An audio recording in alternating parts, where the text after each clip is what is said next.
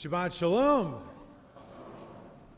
We've already had a lot of discussion today, so this is just a quick word I wanted to share, a thought uh, as we go into Musaf. Um, and, uh, and if you missed some of the earlier conversation, you have to ask a friend to fill you in, but they were good talks, guys. So the, there's a line in the Parsha as we uh, were reading through earlier that where the Torah turns to us and says, Tamim tiyeh im Adonai Elohecha, that you shall be Tamim. The word tam in Hebrew means what? Pure. It means simple. It means smooth. It's what? Innocent. Great. All, yes, all of the above. Nice job.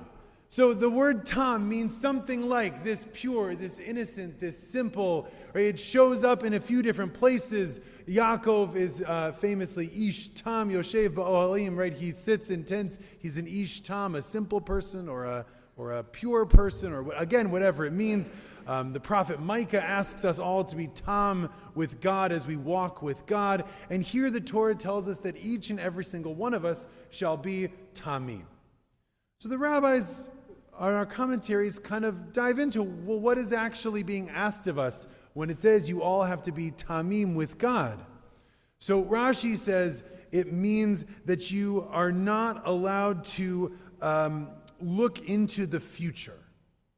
Tam, be tam with God means don't worry too much about what's going to happen in the future.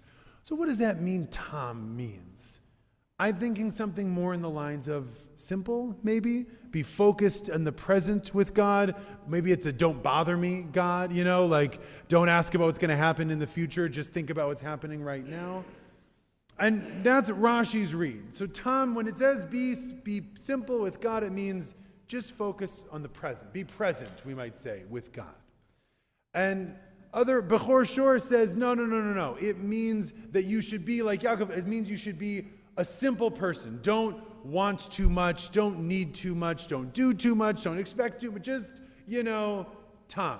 An Ish Tam is someone who is not so uh, uh, overly, he says, um, I don't have the translation, like he's overly concerned with having too much stuff.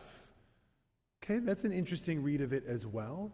And then comes Maimonides, and Maimonides and most of the people after Rambam who read it based on, don't worry about it, some context of where Tam shows up in other places, that it means Tam being pure with God means something like faithful to God which means don't chase after other gods. Don't, this was actually, Maimonides uses this line in his prohibition on engaging in sorcery and witchcraft. Right? You have to be Tam with God, so therefore, no sorcery for anyone. Okay, what, what does it mean then to be Tam? We have to be pure, we have to be faithful. Now, as we look into this word, I'm thinking about the fact that we just began yesterday the month of Elul. And we're thinking about how we stand before God in a few short weeks on Rosh Hashanah and Yom Kippur, and we're going to be judged. And in this moment, I think all three of these different ideas about Tam are important. Right? When we stand before God and we're being judged, we're going to be judged on our ambitions. What were we thinking about doing? What would we want to do in the future? Are we Tam, are we simple in the fact that the way that we want to be in the world is who we are? Is another way of thinking about what it means to be pure or Tam. Are we like our ambitions and dreams? And another uh, thought of it might be what are we, uh, are, how busy are we in all kinds of superfluous things according to Bechor Shor, right? Tam might be what are our core values? And are our core values aligned with God? And when we stand before the Lord on Rosh Hashanah and Yom Kippur, can we be considered anashim tamim, pure and simple, in that our values are at the heart of who we are, and in the, the sense of the smoothness that all when one looks at you, you say, ah, that is a person who is honoring of father and mother. That is a person who is integrity in business dealings, or whatever the value might be, that the Tam, that is simple and there for all to see. They don't really know what to do with the sorcery thing because I imagine that that's not a problem that most of us have. Uh, I'm not sure, Perry, I'm looking at you, uh, but that we don't, he's famously a sorcerer. Uh, we don't, but the idea that we are, I, I'm looking at this as the way that we go about what we do right? Because according to like um, you know Kaufman says that that sorcery or paganism is our way of trying to um, supersede God, right? That I don't need to, God wants us to live a just and holy life. I don't need that. I just need Hephaestus, and that'll get me where I need to go. Or, or I just need this amulet, and I'm going to bury it under my house, and that'll protect me, and I don't need to be a good person, right? The idea there, if we look at idolatry as sort of trying to do a shortcut around the hard work of being a good person that the Torah asks us to do, that's the problem here. So to be Ishtam in this moment, or, or Ishatama, uh, is to be someone who is Tam in their way of doing things, right? The, the way we go about it is pure. And the last thing I want to add that the commentaries don't entirely bring up, but I think is important, that, that Tam often is translated as wholehearted, to be one whole, one's whole self.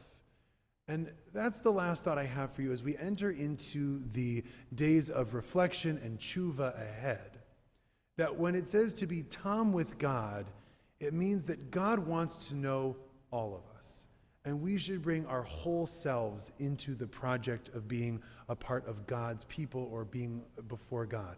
And it's not that our hearts are di- divided into different areas. We are, in fact, whole. Sometimes that wholeness is sadness. Sometimes the pieces that make up the whole are jealousy or anger or exhaustion or fear. But all of that makes up the whole of who we are.